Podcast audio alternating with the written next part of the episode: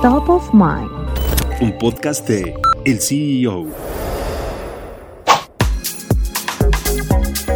El corredor interoceánico del Istmo de Tehuantepec estuvo a cargo del constructor favorito de Andrés Manuel López Obrador. El proyecto está en la mira de grandes empresas de Estados Unidos, Asia y Europa que están interesados en realizar una inversión multimillonaria en la región. El principal constructor de la obra es José Miguel Bejos, a través de la filial mexicana de Mota Engil, la cual también fue de las empresas consentidas de Enrique Peña Nieto y que seguiría con su lugar seguro si gana Claudia Sheinbaum la presidencia.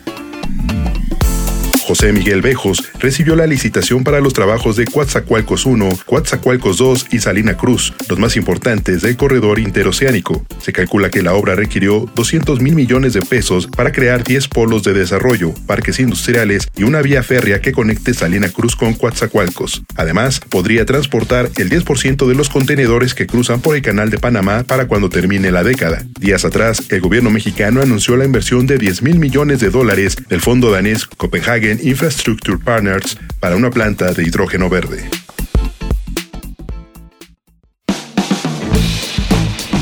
Mantente en el mercado con las noticias más importantes de la tecnología y los negocios, escuchando y compartiendo todos nuestros podcasts en el C E O punto com, en arroba el C E O guión bajo en Twitter y el C E O en Instagram. Soy Israel Águila y nos escuchamos la próxima.